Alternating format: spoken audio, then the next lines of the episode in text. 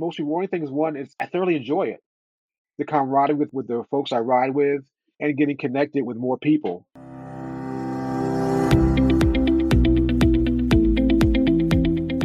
Welcome to Running is Cheaper Than Therapy podcast. I am your host, Dr. Wita L. Brown. I inspire and promote movement. I explain how running adds to life from a mental wholeness aspect, how obstacles can be overcome in life to make it to your finish line. Welcome to Running is Cheaper Than Therapy. Today I welcome one of my epic life crew. If you remember Fanon and Leon that I had um, last year around this time, he is also a part of my ski crew. Let me tell you a little bit about him. He, as a child, played all major sports baseball, basketball, football. He is an electrical engineer he lives in the DC, Maryland area, but is originally from Connecticut. He had his first introductory to casual biking commuting while while he had his first introductory he had his first introduction to cycling when he was in college he used to commute he had a hybrid he thought 25 miles was a long distance at that time in 1990 he took cycling a little bit more seriously and did a few multiple sclerosis rides from Richmond to Williamsburg. And in 1996, he did like a three day bike ride. He actually trained. The first time he did it, he, he just rode, and it was a little overwhelming. But when he did in 1996, the three day he trained, he had a goal. All that went away when he bought a motorcycle. But in 2020, during the midst of COVID, during a great bicycle boom, him and a few of our Epic Life friends started cycling just to be social, get out of the house, do some things, and social distance. And it became a love, a passion. So, welcome him today. We'll go into a little bit more about how COVID, the 2020 bicycle boom, help morph him into an avid cyclist. Well, thanks for joining me today. You're very welcome. This is fun. My first podcast. All right. Hopefully, it won't be your last. I have to have you come back. No, absolutely. So, tell me about sports that you participated in as a child. My first love was baseball. Really? And okay. I'm the oldest of two. I have a younger brother. It's funny because you know I play bass guitar and I'm an athlete. Mm-hmm. And my brother and I, we get it from our parents. We get it, it's passed down, but we get it the opposite way of most people think. My mom was the athlete. She played field hockey and basketball in high school, and my father played baritone in the band. So we get the music side from him and the athletic side from mom. And because my father was an athlete, I kind of got started late in everything. For example, Little League, most kids start at nine, from nine to 12. I started when I was 11 being the oldest, I was the guinea pig. Mm-hmm. Okay. uh, youth basketball was 10 to 12. I started when I was 12. And I'm telling you, right, those two formative years, I just know I would have been so much better without, I lost those. It's all good though. But my brother turned out to be really, really good. I mean, even walked on to UConn's basketball, all of them, baseball, basketball, and football. Those are, we all played the same three, you know, because tennis and golf, uh, we didn't do those sort of things back then, you know. So why did you like baseball the most? Oh, watching the New York Mets. That's I didn't even okay. look at baseball or I started watching them. That was watched whole games, had a little score sheet. I sit there and keep score because you know there were no remotes back then, so you watched all nine innings. You know, you weren't flipping channels. okay.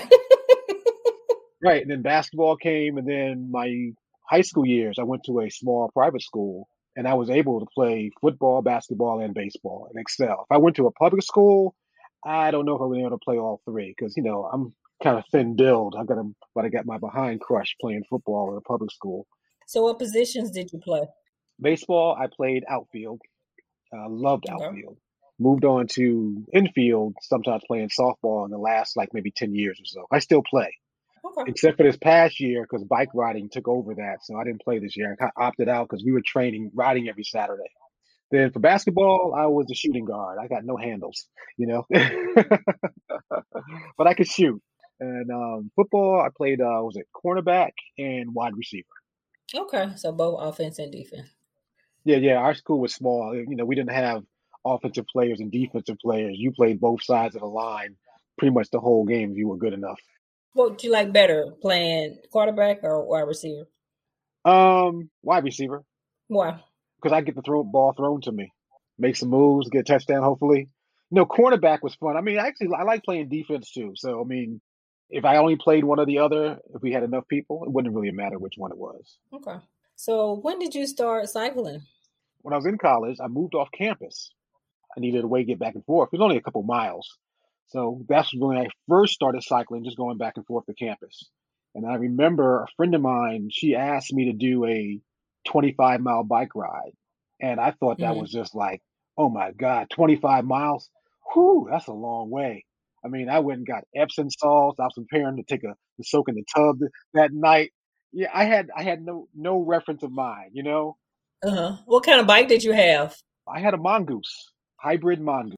That's when I first started learning about. I didn't even know about road bikes. I just knew about the hybrids were like a combination of a mountain and road.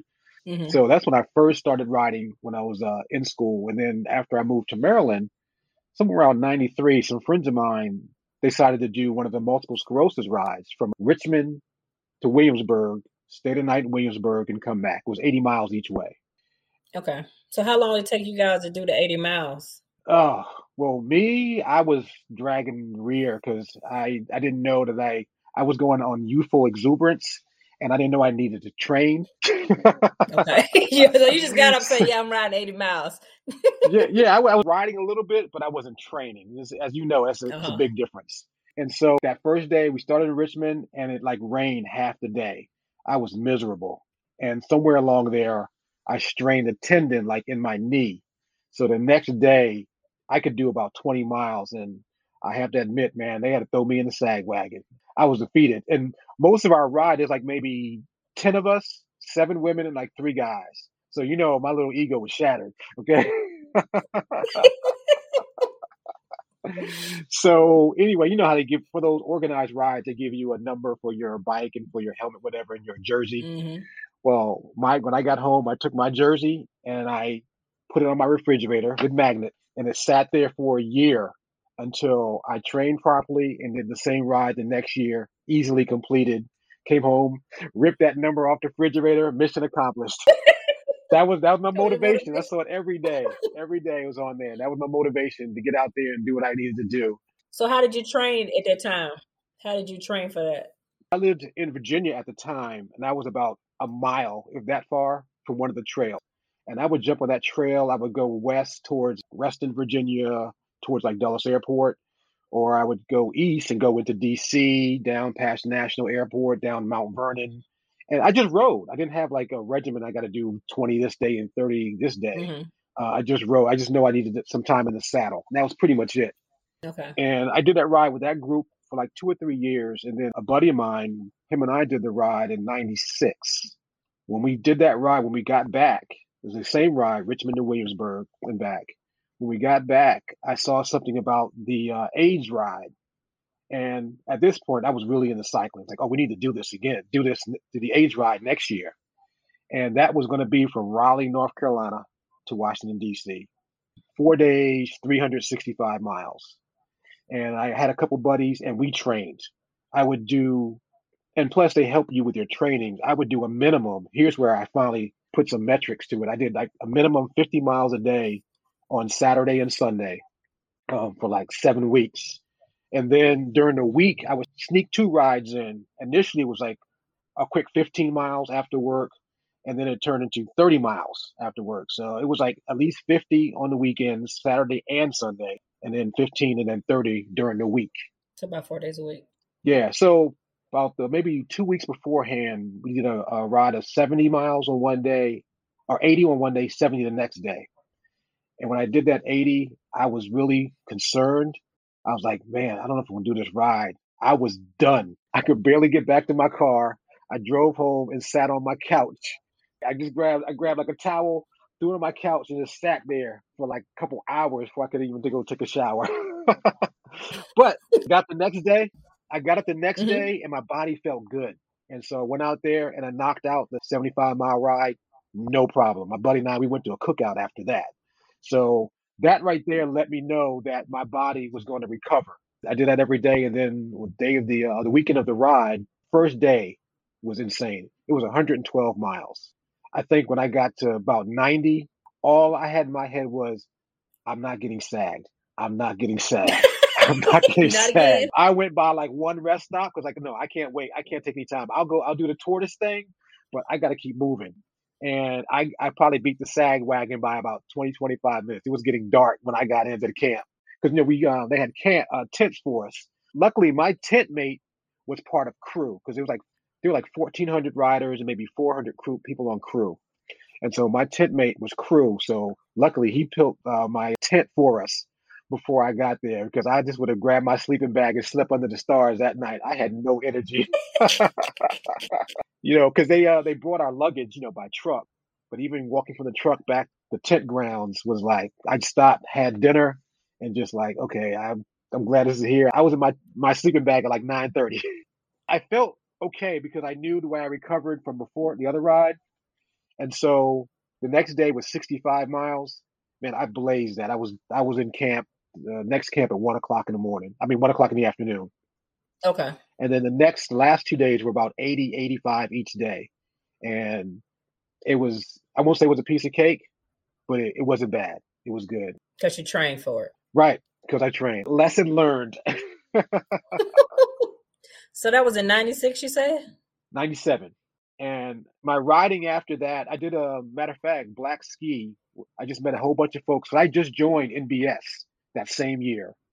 And I was hanging out with the folks, Black Ski, the DC club, and they did a few bike rides.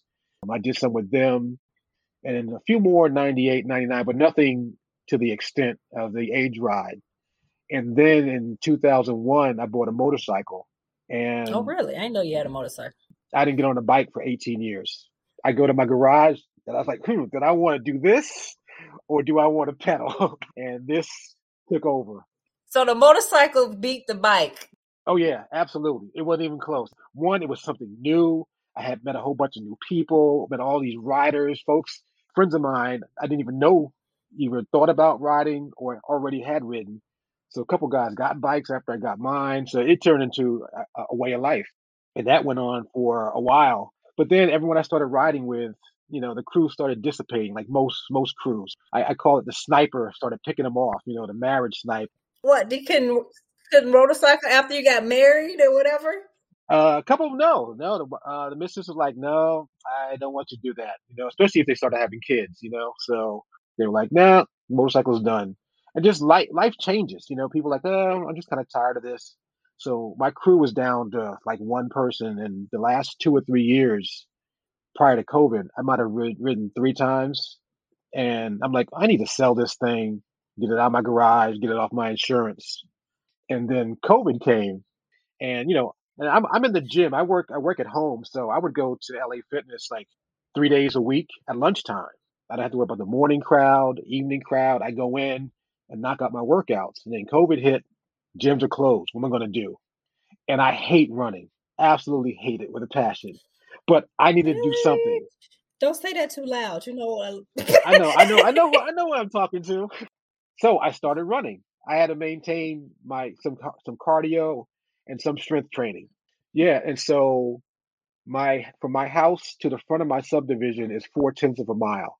The first day I ran, I got those four tenths, and I was like, "Oh man, I got to walk now."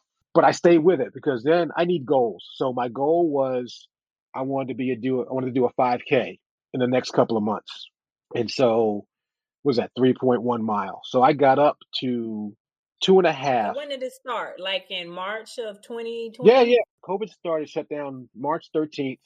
Probably two weeks later, I started running. And I wasn't doing it every day, but I was building up. My, my endurance was getting better and better. And I think I got to up to two and a half miles without stopping or walking.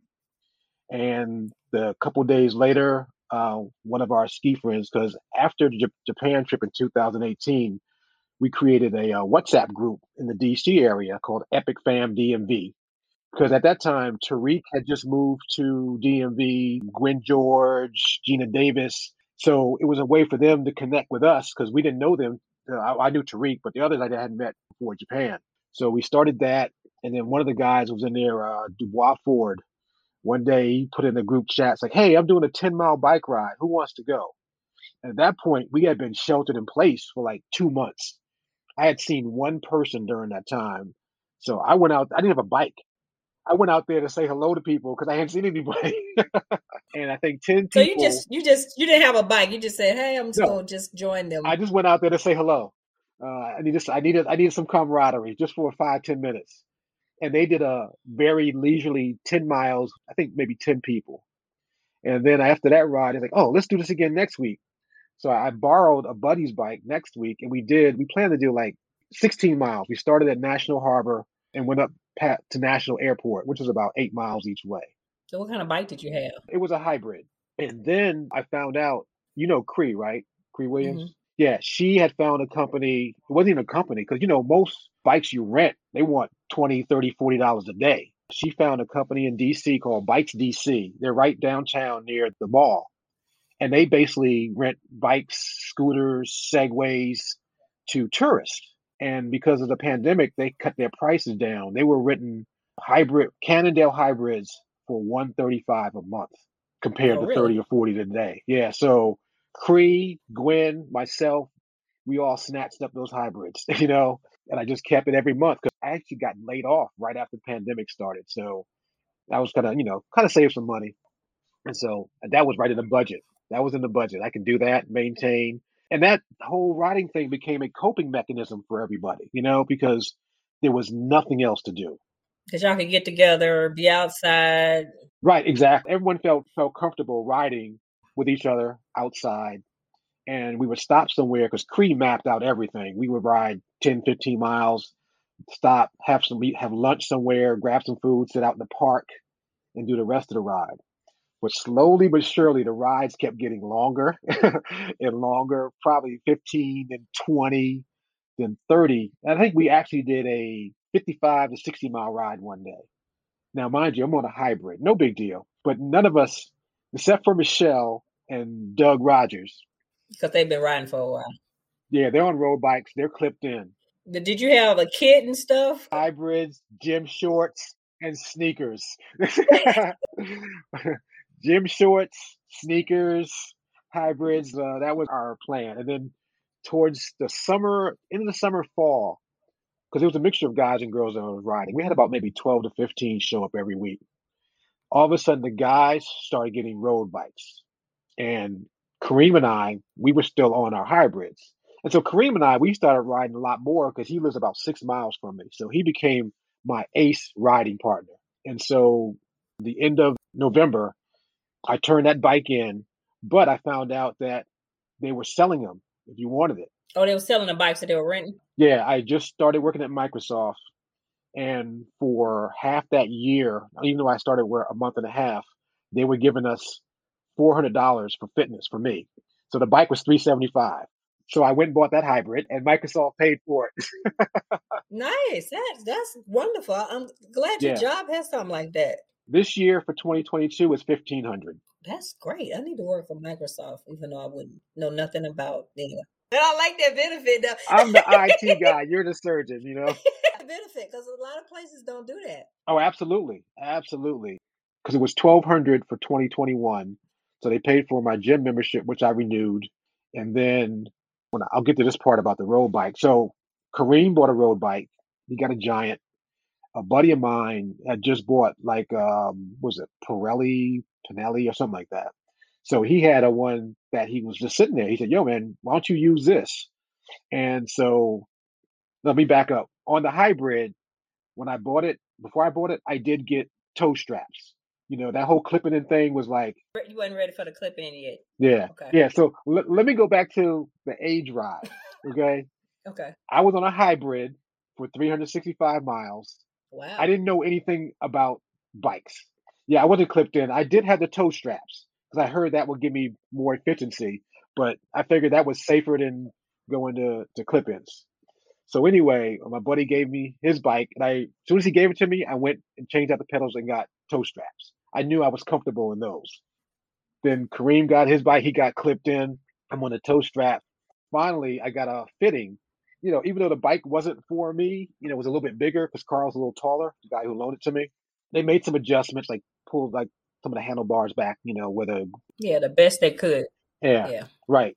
I couldn't find shoes. So I remember one day I was riding with my friend Val, and Val's done like 13 Seagull centuries. Okay, so of course she was dropping me like a bad habit. And then while we were riding, I could see her in the distance. Um, this lady came up behind me and passed me, and she got to Val, and they started talking and it was the same folks that did my fitting uh, as a, a, husband and wife team, Chris and Teresa. They used to own Bike Doctor. They used to own um, Bike Doctor in Waldorf. They sold it and decided they just do professional fittings. Chris is awesome. Her husband is the bomb. And I think all of getting it in, that group in DC, I think all of them go to Chris. Okay. so she saw me. She's like, where are your shoes? You need to get, to get clipped in. I said, I can't find them. Because I had, because, you know, back finding a bike, finding shoes was hard back then. Yeah, because everybody was biking. Right. She said, Well, we have some come by the shop. I took the bike by the shop. Chris got me adjusted, re, you know, retrofitted again, got clipped in. I practiced, you know, in the while we had it on the stationary. Man, I got home for 45 minutes. I live on a cul-de-sac. So 45 minutes. I rode up and down my cul-de-sac, clipping in, clipping out, clipping in, clipping out. Then I started creating I started creating real world scenarios like, oh shoot, here's a car, clip out okay. quick. I started doing emergency clip outs, you know, one foot left okay. foot, right foot, left foot, you know, mm-hmm. or I would clip out, I would like change, let me just clip back in while I'm still moving. Any almost every possible scenario I could think of, I started doing that. And to this day, not going I have not fallen. you haven't fallen on your bike at all? You- I have not. Clipped in, I have not fallen. It came close one time. I went Kareem and my friend Val and her friend Amy, and I have cleat covers, because I have the SPD SL cleats.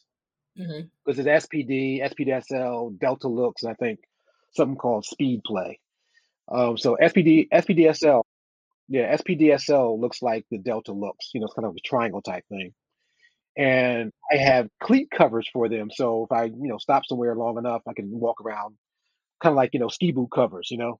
Yeah. We get ready to ride one day. I clip it on my right foot. I go to clip it on my left. I'm like, oh, I can't get in. And I look down. Cover on. The cover is on. And when I look down, my my weight started going to the right. No, started going to the right. No. Wait, it took everything I could to keep my upper body going left while my lower body was going right. And I did an emergency clip out, got my foot down. and you didn't fall. What's good? Because they heard all that noise behind them. They all stopped and would look like, "What's the problem?" And they're like, "You almost went." I said, "Almost don't count." I got my foot down. It don't matter to this day. It don't matter. I know. I know. You're good because I fa- I fallen once clipping. Well, clip related. I've fallen other times, but clip related once when I change I changed clips and it, it depends on the clip. It's different how you get in and out. And anyway, I, I just got them and I was riding to a class actually, class to trainer class and when I got, well, I couldn't get out, but it was like the crack of dawn. No one saw me. I got up, and then when I went to the class, I just practiced when I was on the train, and I figured it out. It was a little different mechanic. So, but that's the only time I've fallen clipping wise. But I've fallen otherwise. Yeah, I'm still zero zero because one of the guys, DJ, I don't think you've met him. He's been on a few ski trips, but he rides with us. He got clipped in, and you know, he came in our group chat said these things are evil, and he said, you know, if we're keeping score, he said DJ zero, clip ins two. Okay. so after I took a, a few rides, like of more than like 15 miles, clipped in, you know, having to clip in, clip out, I went on a group chat. I said, Carson zero, clip in zero. I said, my goal is to keep the score tied as long as possible. Because I know one of these days is going to happen, but not yet. No, it might not. I mean, I'm saying you might fall for other reasons, which is usually me. But it's last time I fell, the only time I've fallen hard. I don't even recall clipping in and out. I just remember hitting the, the sidewalk. I don't. I don't remember the. I don't remember the mechanism because I thought I would hurt my leg, but I wound up hurting my arm when I hit the ground. But I don't even know how I got out. I don't recall. Maybe because I'm so I automatically do it. If even if I think I'm gonna stop, I just clip out one leg. Right, exactly. It's like a reflex. Uh, have you met Ron Aarons? He was the beard. Yeah, yeah, yeah, yeah. So last year, he's on a even when he got his uh, road bike because he's one of the first guys to get a road bike. He's like, oh hell no, I'm not clipping in. So he had st- toe straps also. And our first ride of uh, 2021, Ron shows up. He's clipped in because he started riding with GII, and you can't be with GII and not be clipped in. Getting it in, yeah. You know, they're, they're serious riders. So you can't be with them and not be clipped in. So he showed up and he said what he did when he decided to do it, he would ride behind Michelle and he just watched her, you know, what, when she clipped out, when she clipped back in, that whole thing. He just, you know, he studied her, her movement. He clipped in and yeah, and then all, the rest of us started doing it too. So um, I think Kareem went first, and the day he did it, he rode around. We we met at a park. He just rode around in and outside the park till we uh, got started because that day Ron forgot his shoes, so he had to go back home and get them. So we just waited for him, and Kareem practiced. And then once we got out there, it, was a game changer, you know. And then um then the kits started coming, you know. yeah, I got rid of the, the, the shorts. Got rid of the shorts, yeah, because we want to spend more time in the saddle. Because yeah, you need some cushion. You need some padding down there. Some cushion on the cushion. So they just someone decided let's do the Seagull Century. They keep saying it was me. I, I, you know, categorically deny. They keep throwing the blame on me, you know.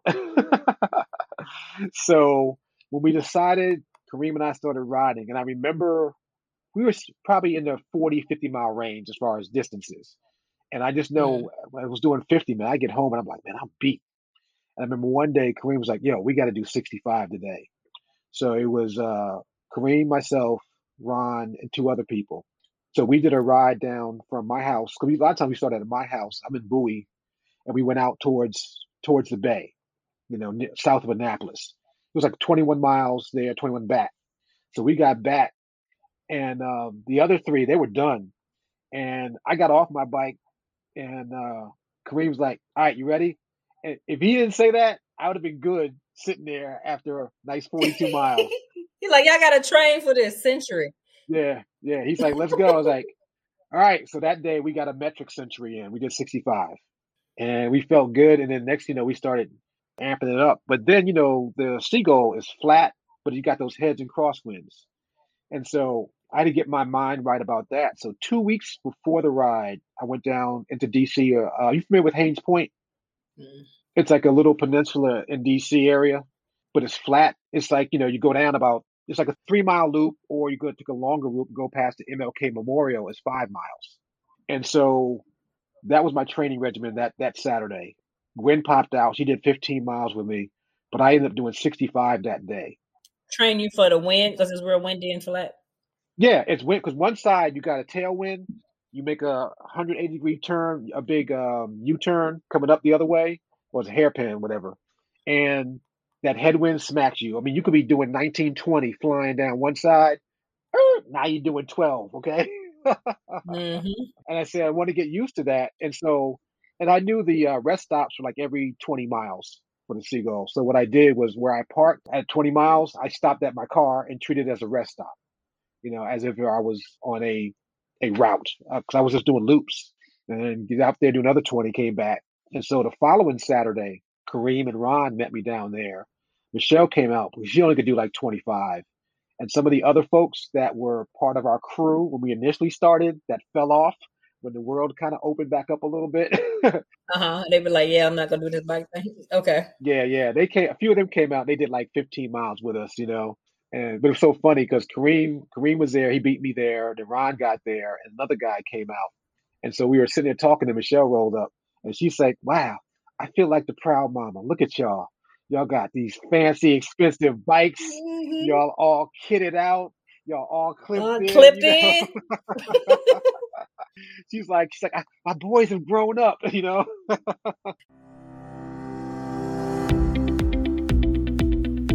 Season three, we will continue the new segment called As the Doc.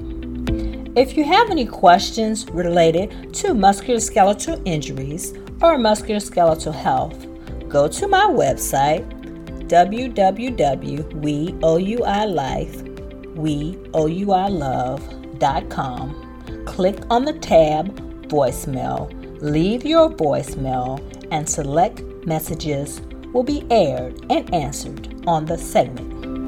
Now, back to the show. So, if it wasn't for COVID, you think you would be cycling now like you no, are? No, no, nope. No. Nope. Not not at all. It wasn't even only because Dubois said, "Let's go for a ride." I mean, Kareem put it this way: Kareem had a high, had his hybrid before we got our road bikes. We were still pushing the hybrids a little bit, and we did a uh, 20 miles one day, and we did like an hour and 15 minutes. And he made a comment. He's like, "Yeah, this was great because I remember doing 20 miles in my neighborhood by myself, and it took me two and a half hours." So it caused a lot of us to to be turned, like a lot of people turned to riders. And I'm sure I wouldn't have done it if COVID never hit. You know, maybe it would have picked up, but not to the level where we're knocking out 100 mile rides. And I have some friends in Massachusetts. There's a ride up there they did last year called the Pan Mass Challenge. It's like to raise money for cancer. I can't remember the name of the organization right now. So I just signed up two weeks ago to do that with them August 6th and 7th. So it's going to be 80 miles each day. And then Kareem just Kareem just texted a group about doing One Love in September. Yeah, you got to come to One Love. Yeah.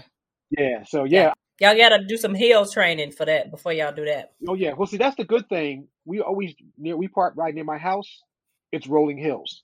These are more than rolling hills, though. Just be prepared. There are a lot of false flats. It's like you're riding, and you're like, "Why am I going slow?" And then you realize you're on a hill. if you stop pedaling, you'll come to a stop. and then and then it's hot. Yeah. Well, Kareem and I decided we talked today. Yeah. I plan on going to. I said Kareem and I talked today, and we are talking about one love, and he's like, "Yeah, man, I hear it's hill." He said, "I'm okay doing a metric." okay. I said, "All right, whatever floats your boat." You know, but doing that, and then you know, we're definitely gonna do the seagull again. All right, I might come back. I might come back to the seagull. Okay. Yeah, that'd be great. They were saying that the cycling boom of 220, like one in 10 Americans either started back riding, they hadn't ridden a bike in a year or more due to COVID. So it really brought a lot of cyclists yeah. out there. Yeah. Yeah. And so I sold my motorcycle uh, July of 2020. Now I got a new squad, you know, it's it's my cycling crew, you know. I, enjoy, I thoroughly enjoyed riding with the folks I had, the friends I uh, I rode with. It was a good time. Grabbing some uh, lunch or dinner or whatever, you know, was always cool. Mm-hmm. But like I said, with uh with the crew dissipating, like what was next? And cycling just kind of like I just traded my two wheels for two wheels, you know, which is healthier and hopefully safer. so, what do you find to be the re- most rewarding aspect of cycling? It's a camaraderie. I mean, I think like Kareem and I, you know, we're like 15 years apart, but we've become like, you know, that's like my brother now. I didn't know that. yeah. Kareem is 43. I'm 58. okay. Yeah. I know I don't look it in the baby face, and I, I guess I cut all my hair off, got rid of all the facial hair, you know? I think the most rewarding thing is one is I thoroughly enjoy it. The camaraderie with, with the folks I ride with and getting connected with more people. Like for example, the Getting It In crew, they're doing during the off season, they do invited bike clubs to come go bowling. So we'll be bowling tomorrow night. Oh, nice. Um, oh, nice. Yeah. So I met some other. I, mean, I went one week because I've, I've been pretty much in Connecticut this whole time. So I went two weeks ago and I was home, and right off the bat, you know, met some new people. You know, of course, it's all riders. So we're building up that camaraderie because you know a lot of times you get on the bikes, you really have a chance to really talk and meet people. You know, you got the A team out there, and you know they're blazing. And they they ain't trying to like chit chat. You know. no. So I think this bowling thing is, is a, it's a good camaraderie. I'm glad I could, I was telling somebody the other day, I can check my ego at the door because I did a ride with uh, getting it in about December, I think it was like early December. And I remember there's a, a group of young ladies, about six or seven of them, that went by me twice talking about train on your left, you know? and they just blew by me like I was standing still almost, you know. But I was cool with that. I've been on a road bike for less than a year some of them have been riding five, six, seven, eight years, and you know, that doesn't bother me. You know, I do what I do what I can. And but yeah, it's getting good because I've gotten better, I've gotten stronger. You know, I track my stats all the time. And sometimes, cause I remember one day Kareem asked me, he goes, "Do you push yourself when we're not together?" I said, "Absolutely. I I'm, I got goals. I try to do exactly what we do as if you were here. You know, I don't go out mm-hmm. and just leisurely ride anymore. It's just like, okay, I'm getting it in. So you never do a leisure leisure ride. I only way I do a leisurely ride if I'm riding with somebody that's not where I am. Like, okay. people said, "Yo, I want to do a ride, but I'm not where you are." I said, "No, I'll ride with you." Those days I'll do a leisurely ride. It's like on the mountain. You know, you have sometimes you want to you want to spend some time with somebody that's not on your ski level, so you kind of ratchet it down a little bit. But when you get with the crew that you know is going to like make you raise the level of your game, like okay, let's go. Okay, all right, all right.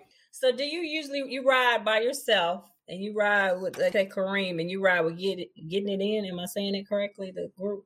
Yeah, yeah. Uh, we try the, the the folks that are part of our epic crew. We try to get mm-hmm. together, mm-hmm. you know, as much as possible. Because Ron, he's a little bit stronger rider than I am, but you know, we can try to stay together. And DJ and Michelle, so we all try to get together when we can. Okay. And that's why we all get together for the uh, for the Seagull Century. Do you ride with other groups as well, other than getting it in? And yeah, as a matter of fact, there's another group called AVS, Always Visualize Success. They're a new group. Okay.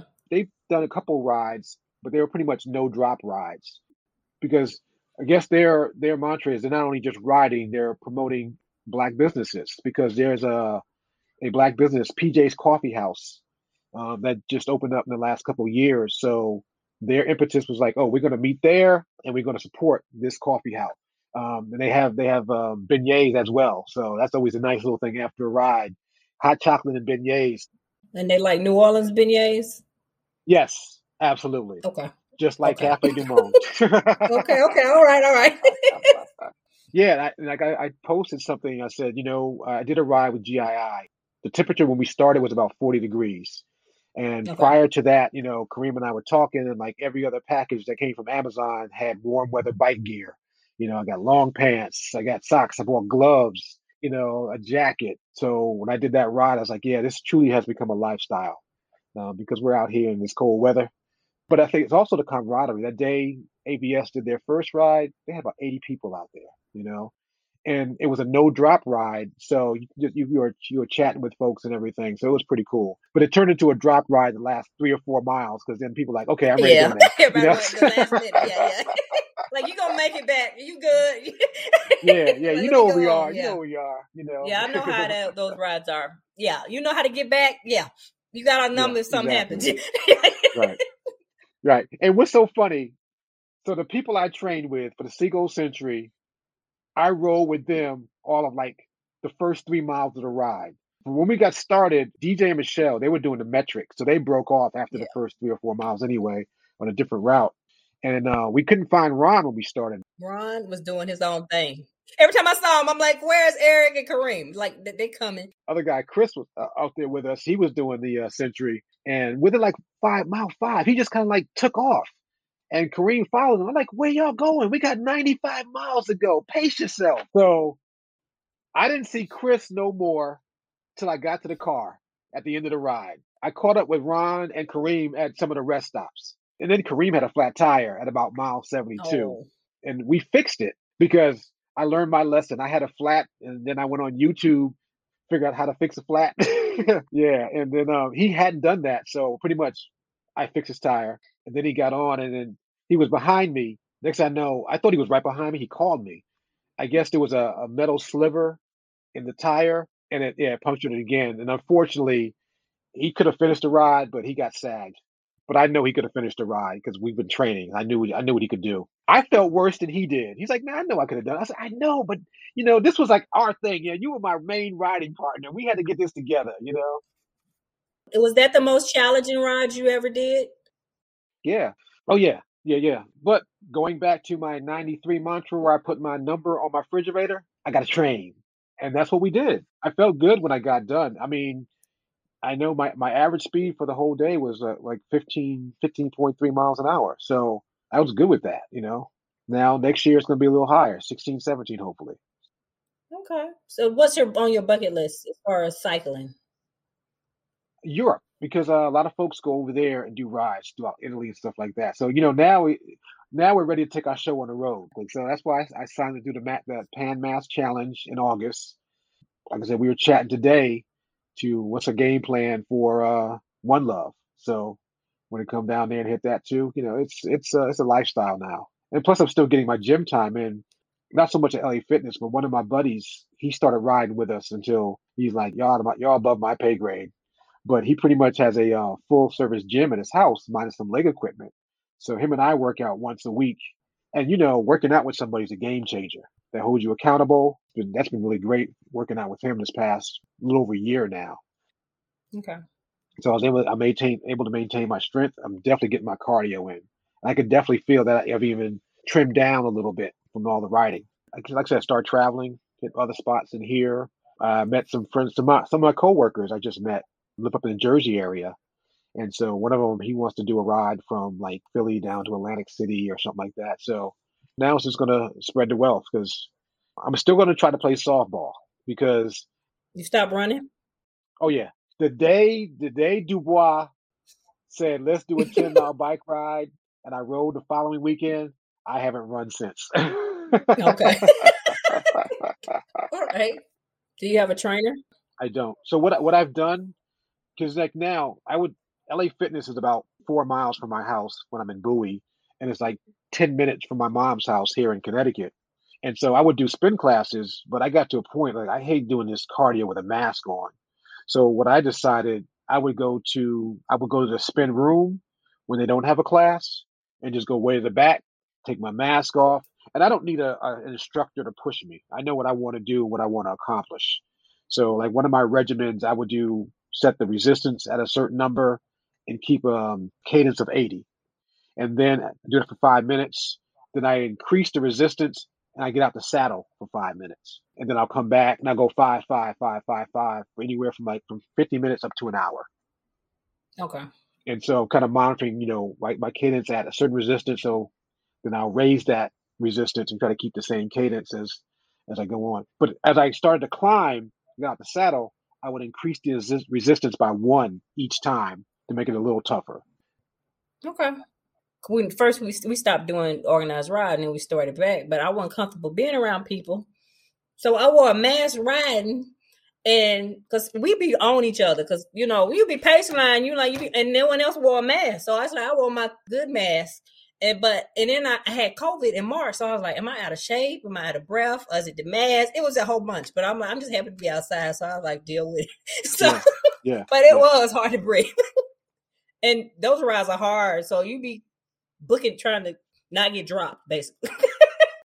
well, you know what? I, like I said, since I'm a fairly new rider, I'm okay getting dropped. You know, because it's part it's part of the process, part of the growing pains. It's true, but you try not to. I mean, you hold the wheel as right. you, you try can. not to.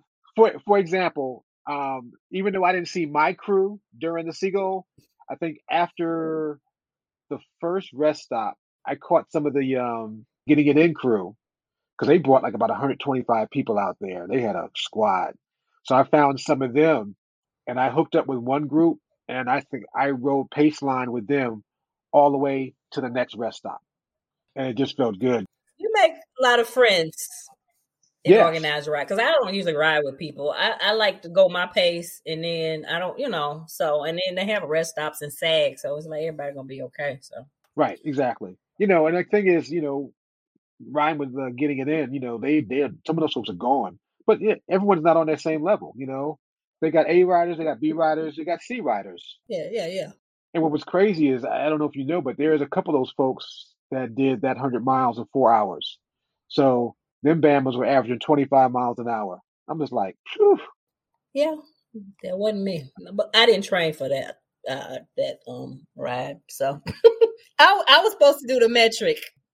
Right, exactly. I was telling someone about you the other day. I said, yeah, I was talking about my podcast and who I was doing the podcast with. I said, yeah, she's she's a badass because she came out to do 65 miles. And next thing I know, she's doing 100, you know? and I'm like, how did I get talked into this? Um, it was good, but it kicked my butt. But I don't know.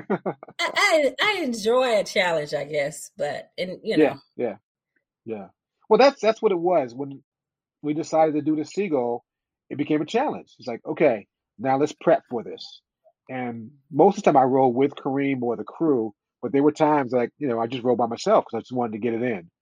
And I got got to a point it was so bad, you know, when I was up here in Connecticut for the last few weeks, I went home two weeks ago to back to Maryland and I checked the weather because I wanted to get a ride in that weekend. But that Saturday, it was going to be a high of 27 degrees. I was like, oh, hell no. Okay. Yeah. I, you know what? I don't need to do that. So Friday, my company, we have every other Friday, we get a half day. They tell us to unplug at one o'clock. And I checked the weather from like two o'clock to five o'clock. It was about 46 degrees. I'm like, okay, I've done 40 degree temperatures. I got the gear for it, and I snuck in a quick 20 mile ride, you know, Friday at Friday afternoon because Saturday was a no, was a, was not going to happen. No, no, you would no. That's too cold. I think the coldest I've ridden is high 30s, low 40s, maybe. See, if it's high 30s when we start, I'm good. But anything below that, uh, I, will just I'll tap out. Can you tell me about an obstacle, whether it be cycling or anything else that you've had to overcome? I think was really weird about 10 years ago. I had this rare blood disorder called TTP. If you know what that means, I can't pronounce it. and I don't know why it happened. And um, they treated it with plasmapheresis. And but the thing about it, it didn't knock me down because even when I was getting outpatient treatment, I could still do everything I normally did. Mm-hmm. I just couldn't travel. You know, I'm doing my band, I'm doing my gigs, I'm working out, I'm doing everything I normally could. And then one day they put me on prednisone, and over the next three months, because you know prednisone, they got to wean you off. They kept dropping the dosage like every couple of weeks, and then when they stopped it, well, the whole time they dropped the dosage, my platelet count stayed normal. Then they stopped it, and that was 2011, and I've been pretty much fine ever since. You know, no no issues at all. So so that wasn't a, a, major obstacle, and I've been fortunate not to have any major injuries or anything like that that prevents me from doing whatever I've wanted to do. So in that regards, I'm fortunate. And a lot of it's just like it was a mental challenge, deciding to do 40 and 50 and 60. And you know, once you knock it out, you know, and you realize you didn't die, it's like, oh, okay, I can do this again. You know, so yeah. So I, I can't really say that I had some challenge or obstacle that I overcame, especially on the athletic front. Pretty much, I've been able to do everything I wanted to do. I've never had many any major injuries. Sprained ankle here, mm-hmm. a crooked pinky here. You know. okay. yeah, but that's the extent of it. So um, can't really pinpoint anything as far as a major major obstacle. You know, at least at least not in my sporting life. Okay. Would you ever consider um crit racing?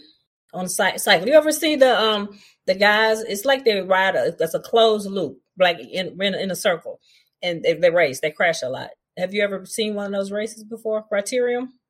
Like in the velodrome, velodrome, or whatever, something like that. These are outside, but it's it's kind of similar as far as there is a it's like a circle, and some are longer distance than others. Um, like the shorter, like non-pro races are like 20 minutes, and they can be up to an hour. The pros, um, mm. but they ride around in, in a loop, and it, it's a pack of people. So it's like you're in a pace line, and all these people around you.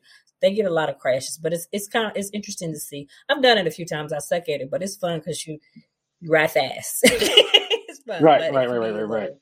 Because you have people like right on you yeah, I think that might be something I might look forward to in a couple years as I get my, you know, my speed up. you know, because they go, it's no fun if they're going to drop me right off the bat. You know, within the first mile. no, see, you you set separate goal. Like when I do it, I just do it. it it's good training and it, it helps you like with speed and endurance because you have to basically ride fast for twenty minutes. But it it's a strategy to win. Uh, but like my my goal is not to win. It's usually like to hang with the pack, and then if I get dropped. Right is not to get lapped. So I mean, it's things that you can work on. Right, right, right, while right, you're trying to get up to there. So, but it, it does, and just trying to even hold a wheel. Yeah, like I said, when I started running, you know, that first time out was like, you know, whew, this is crazy. But then once I set a goal, it's like, okay, I was building up towards that. So I guess right now I'll, I'm gonna keep building my goals as far as my cadence and my speed and endurance, and then that that's gonna be my my uh my thing right now, you know, and kind of keep up with like you know, catch up to other folks that, that are that are stronger riders than I am, you know, or at least try to. That's going to be my my goal for going into into 22. So, any last minute words of advice, my listeners, in regards to cycling or anything else you want? Yeah, I, I would say if it's something you really want to do, man, find find folks. Unless unless you're good, just being by yourself and pushing yourself, finding folks to ride with that have the same passion, it makes it a little easier. You know, it makes it a little more enjoyable. Even though Kareem and I, um, some days he gets a you know a bug up his behind and he drops me, it's still an enjoyable ride because I try to keep up the best I can. You know, so uh, for those who are looking to get into it, start out slow. If you want to be a daredevil and get clipped in right off the bat, uh, go for it. But pace yourself and find folks that you know you can pace yourself with. You know that one that can grow that you can grow with. That's the one thing good thing we did. We all kind of grew together. You know while we were doing this because of COVID, and then that's why then it got serious. And you saw the ones that were serious about it came out and did the seagull because we had, like I said, I think I told you we had a separate Epic Fam DMV for everybody. Then we separated that to us Epic Fam DMV bike crew because we didn't want to keep blowing up people's regular WhatsApp group. But then when the Seagull came around, we had to create another one called the Seagull Centurions, you know? and then y'all gonna have to make the one love one for this year. Yeah. Kareem is definitely down. I believe Ron is. It's gonna be. I think a few of us are going to come down here. Oh, and then yesterday, a buddy of mine, he texted me about doing the five borough bike ride in New York, and I think it's May first. Some people from Chicago go up there sometimes for it. Last year they went up there for it. Last year. Yeah, I've done it twice. I did it in '89 and I did it in 2000. I, I threw it in our in our bike group chat yesterday. Is there any interest? and then you know a couple people michelle chimed in paul chimed in and so uh, we might be doing that also you know but you know that's not like a really strong ride because I, I the times we start the first couple miles there's so many people at the start near battery park so we're considering like you know i know someone said like yeah it's gonna be a lot of people in close proximity when you get started so depending on how covid is at that time it may you know we may not have to do it so we'll have to see you know we're gonna, we're gonna kind of play it by ear and see what see what it looks like and you know March, April if we can still register. But if not, is that's all good. So where can people find you if you want to be found? Oh, you can find me on Facebook. You can find me on Instagram. Where's my phone at? I can't remember my handle. That's funny. My phone's acting up. I think my Instagram is uh, ecarson323. Okay. Well, thanks for joining me again. You're very welcome. Thanks for having me. This was uh, this was cool. That wraps up this episode of Running is Cheaper Than Therapy podcast. Thank you for tuning in. If you already haven't, please download Running is Cheaper Than Therapy podcast on Apple, Spotify, or however you listen to your favorite podcast. If you have any questions, concerns, or possible show topics, please email Run It is Cheaper Than Therapy, OLB, Omaha Love Brown. Again, that's Run It is Cheaper Than Therapy, Omaha Love Brown at gmail.com. I also can be reached via Instagram, Facebook, Twitter, LinkedIn, and YouTube. Handle We Life, We Love. OUI Life, OUI Love. Thank you, and please tune in again.